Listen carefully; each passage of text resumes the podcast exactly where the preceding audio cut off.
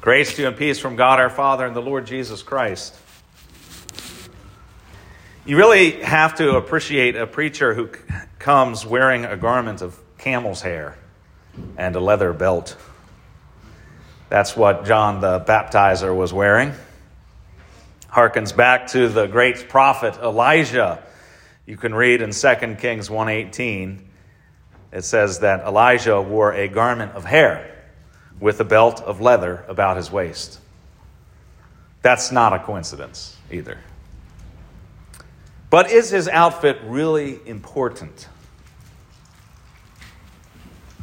Shakespeare wrote, The apparel oft proclaims the man.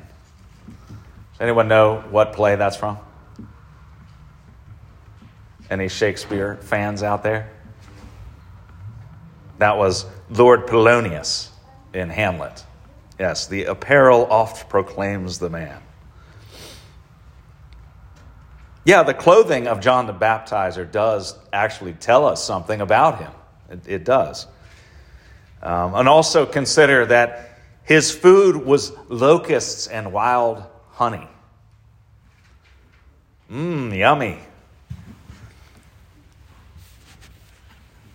And of course, every preacher, every good preacher, also being a sage of business, a titan of industry, would know that it's all about location, right? Location, location, location. So, give me a pulpit right in the midst of Jerusalem, the center of the universe. That's where all the people are. That's where we need to preach the message. But not John. No, he's the voice of one crying in the wilderness. Just a brief recap then. John the Baptizer is dressed in camel hair. He's eating weird food. He's inhabiting a desert wilderness that is away from everyone. And yet we see, as the text says, that Jerusalem and all Judea and all the regions about the Jordan were going out to him. Oh, he was popular. People were going to see him. So, what sweet words must John have been speaking to them to entice them to come and hear him preach? I mean, after all, the temple is in Jerusalem. Jerusalem is the place, the mountain that God had appointed People were brought up out of the land of Egypt in order to receive the promised land that God swore to their fathers, and Jerusalem was at the center of it all. They've endured battles in Jerusalem, and finally they suffered utter destruction, but they saw God's mighty hand working in King Cyrus. The Holy Spirit moved in King Cyrus that he said, We will build a house, the house of the Lord in Jerusalem. And so the temple was rebuilt. And even in Jesus' day and, the, and John the Baptist's day, the temple had been expanded by Herod. I mean, this is, for all intents and purposes, this Jerusalem and the temple is the center of the universe. So, what is it that John was preaching that people said, oh, we got to get out there to hear John preach? Repent, for the kingdom of God is at hand. Gee, I mean, I'll admit that I'm not a marketing genius, but that doesn't sound warm and fuzzy. Repent? John, can't you give me some practical tips for getting through difficult times in my life? That's really what I need. Yeah, repent. That's his advice. Come on, don't you have anything, John, uplifting and encouraging for me? Yeah. The kingdom of heaven comes near. Repent. There's no mistaking it. People were coming from all around. We read that they were baptized by him in the river Jordan, confessing their sins. Uh, just a brief footnote them being baptized in the river Jordan does not mean immersion. Just to be clear, in case someone wants to make an argument for that. That's not at all what it means. Baptism was a ceremonial washing, it could be done in the river. because there's water there. But, but there were also baptisms done every, everywhere where there was water. It's just a, a ritual washing. If you want to talk more about it, we'll talk after the service. I don't want anyone to be confused about that. But notice that they were confessing their sins as they received the baptism of repentance. These are people that are coming to John who have been cut to the heart by their sin the lack of righteousness that they have, they know. They see it. And all believers understand this because we are sorry for our sins. We actually don't want to hear someone say, Oh, it's okay. You tried your best. That's not, that doesn't fill us up. We know that it's false. We know that we didn't try our best. We know that we failed. So don't humor me by just telling me what you think I want to hear. Give me the straight scoop. And that's what John is doing. He's preaching repentance. Hopefully, you can now see a clearer picture of John the baptizer. Simply put, he's not messing around and he's not playing at something. This is a matter of eternal life and eternal death. That's what John is dealing with here. You know the law that's written on your heart. Don't lie, don't steal, don't commit adultery, don't murder. And you here in this sanctuary, you know those laws because they're written on your heart, and you know more because we have it in God's Word. And yet, we do fall short just this week, I'll pick on myself because I, I pick on my family already enough as it is. So I'll just pick on myself. Just this week, I was savagely and brutally cut off on the interstate. I know. Now, see, I'm probably I'm probably kindling anger in your hearts now because you can't believe that your pastor would be treated this way. Anyway, no, I was. I was cut off. But I got, in all seriousness, in my heart, I was murdering that driver. I had never seen them. I don't, I don't know what they looked like. They were going too fast. I couldn't tell you anything about them. I can't even remember what kind of car it was. Honda, maybe? Anyway, in my heart, I was murdering them. I was so angry. I don't know anything about them. All I know was my anger and seeing red. See, that makes me guilty. That makes me me. Oh, I'm not just the victim. I am the, the lawbreaker here because my heart is the one that produced that anger. And that makes me a transgressor of God's law. Now, mind you, this is but one example. I have probably one or two others too of areas where I have sinned. And I know you do too. I'm sure of it. But sin is serious and God's law is serious. Jesus said, You, therefore, must be perfect as your heavenly Father is perfect. Those are the demands of the law. You must be perfect. Repent, for the kingdom of heaven is at hand. Does this sound like good news or glad tidings? Is this what people came to church, come to church to hear? Repent? Actually, the answer is yes. That's what you should come to church to hear. Don't come here to hear that you are just fine all by yourself. God help me to never, ever, ever let you feel complacent in yourselves, as though you plus your good deeds are the ticket to eternal life. You've come here to confront your sin, to confess your sin, and to receive life.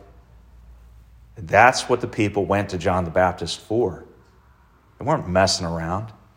They understood their sin condition. They came to confess, to repent, and to receive eternal life. But not everyone.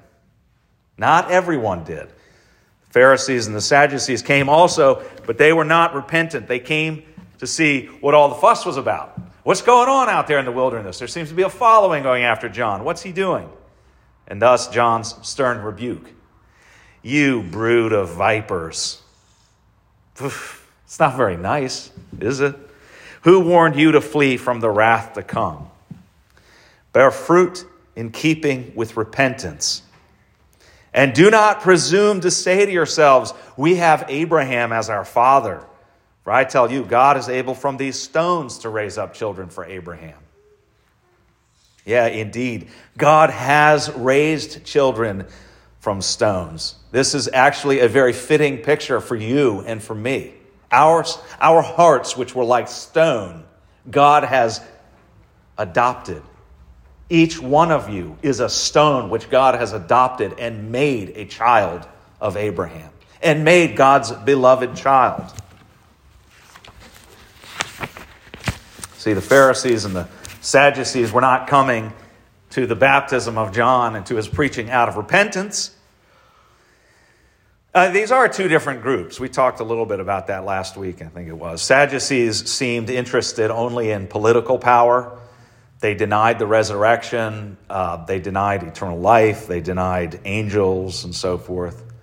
Basically, they were skeptics, kind of like modern day liberal Christians. Pharisees, on the other hand, were very religious. They, they followed the rules. They prayed and they fasted at the appointed times. Surely they were righteous, or so they thought. But Jesus said, Unless your righteousness exceeds that of the scribes and Pharisees, you will never enter the kingdom of heaven. The point is that neither of these groups came in repentance. They are children of Abraham, they say. We're children of Abraham. What do we need with John the Baptist? What do we need with this baptism of repentance? I'm a child of Abraham, and I'm proud of that. That's, that's the way they were coming. And John said, Not so fast, buddy. We just read in our Sunday school lesson today from Malachi, and uh, at the very end, the second to last verse of the Old Testament, Malachi 4 5. Behold, I will send you Elijah the prophet before the great and awesome day of the Lord comes. Jesus told us, you can read this in Matthew 11. If you are willing to accept it, John the Baptist is Elijah who is to come. That is the prophetic office that John the Baptizer was filling. And listen to John's words at the end of our lesson from today. I baptize you with water for repentance, but he who is coming after me is mightier than I, whose sandals I am not worthy to carry. He will baptize you with the Holy Spirit and fire. That's verse 11. And verse 12 His winnowing fork is in his hand, and he will clear his threshing floor and gather his wheat into the barn but the chaff he will burn with unquenchable fire. See, John baptized with water, but Jesus baptizes us with the Holy Spirit and with a purifying fire, a fire that cleanses us from all sin. Don't misunderstand this lesson, I mean, this uh, first verse 11, as referring to judgment. When John said, um, He will baptize you with the Holy Spirit and fire. That's not a fire of judgment. There is a fire of judgment. But fire can also be u- used to purify. And actually, the word that is used there for fire uh, can be, could be rendered uh, purge or, or, or purify. Um, for example, you would take silver or gold, a precious metal, and you would melt it down in the fire, and that would separate the impurities, and then you could remove the impurities. So, fire is used in many places to have that, that quality uh, Malachi 3. But who can endure the day of his coming, and who can stand when he appears? For he is like a refiner's fire and like fuller's soap. He will sit as a refiner and purifier of silver. So here, Malachi uh, in chapter 3 presents a refiner's fire. Zechariah does the same thing. Um, he, and I will put this third into the fire and refine them as one who refines silver. Um, Isaiah 6, think about uh, Isaiah before uh, the seraphim. One of the seraphim flew to me, having in his hand a burning coal that had been taken with tongs from the altar, and he touched my mouth and said, Behold, this has touched your lips. Your guilt is taken away, and your sin atoned for. Here again, here's fire that has a purifying effect. Verse 12, on the other hand, is not a purifying fire. Well, it's purifying in the sense that it's removing sin, um, or it's judging sin. Verse 12 speaks of eternal judgment. And you'll notice the words from verse 12 it is unquenchable. His winnowing fork is in his hand, and he will clear his threshing floor and gather his wheat into the barn. But the chaff he will burn with unquenchable fire. So, what you do in a threshing floor is break apart the wheat and the chaff, and they separate. And the wheat is what you want to save, and the wheat is heavier. So, you take a winnowing fork and you pick up the whole scoop and you toss it up into the air. And what happens? The wheat lands, the grains fall, and the chaff gets blown and, and scatters. And you gather up that chaff and you burn it. But if this was talking about annihilation, then it wouldn't be an unquenchable fire. See, this rules out the idea that there is no eternal hell. John is saying that there is an eternal hell and that it is an unquenchable fire. We come back to John's preaching. Repent, for the kingdom of heaven is at hand. I mean, maybe this doesn't sound like good news, but it is good news. It absolutely is good news. The judgment is coming, and we are sinful. There's no mistaking that. But this is good news, glad tidings, because Jesus Christ comes the Messiah comes to work forgiveness, to give forgiveness, to atone for your sins. And that is the good news. That's what Elijah or John the Baptist is here to tell. This word repentance, too, I have to clarify because sometimes we think of repentance as just to turn away from sin. That is true. That is one aspect. But here it has more the force of turning from unbelief to belief. Repent of your unbelief and believe.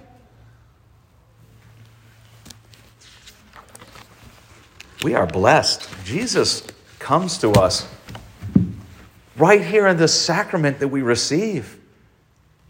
That we come to him and believe his very words for the forgiveness of your sins. We're not playing at this. This is serious. Sin is serious, and our sinful condition is serious. But the free grace that God gives us is effective and powerful and comes to us in this sacrament, in your baptisms, which you remember every time you make the sign of the cross. We remember I'm baptized. Satan, drop your ugly accusations. You're right about me, but you're wrong about my Savior. I'm baptized. Each of you stands in, the, in your baptism, having received the Holy Spirit, having received the promise of eternal life. Trust that promise. God cannot lie. In Christ, all of your sins have been washed away. You are forgiven and are destined for eternal life in Christ. Do not turn away from the gift that God gives, but receive it in faith. The peace of God, which passes all understanding, keep your hearts and minds in Christ Jesus.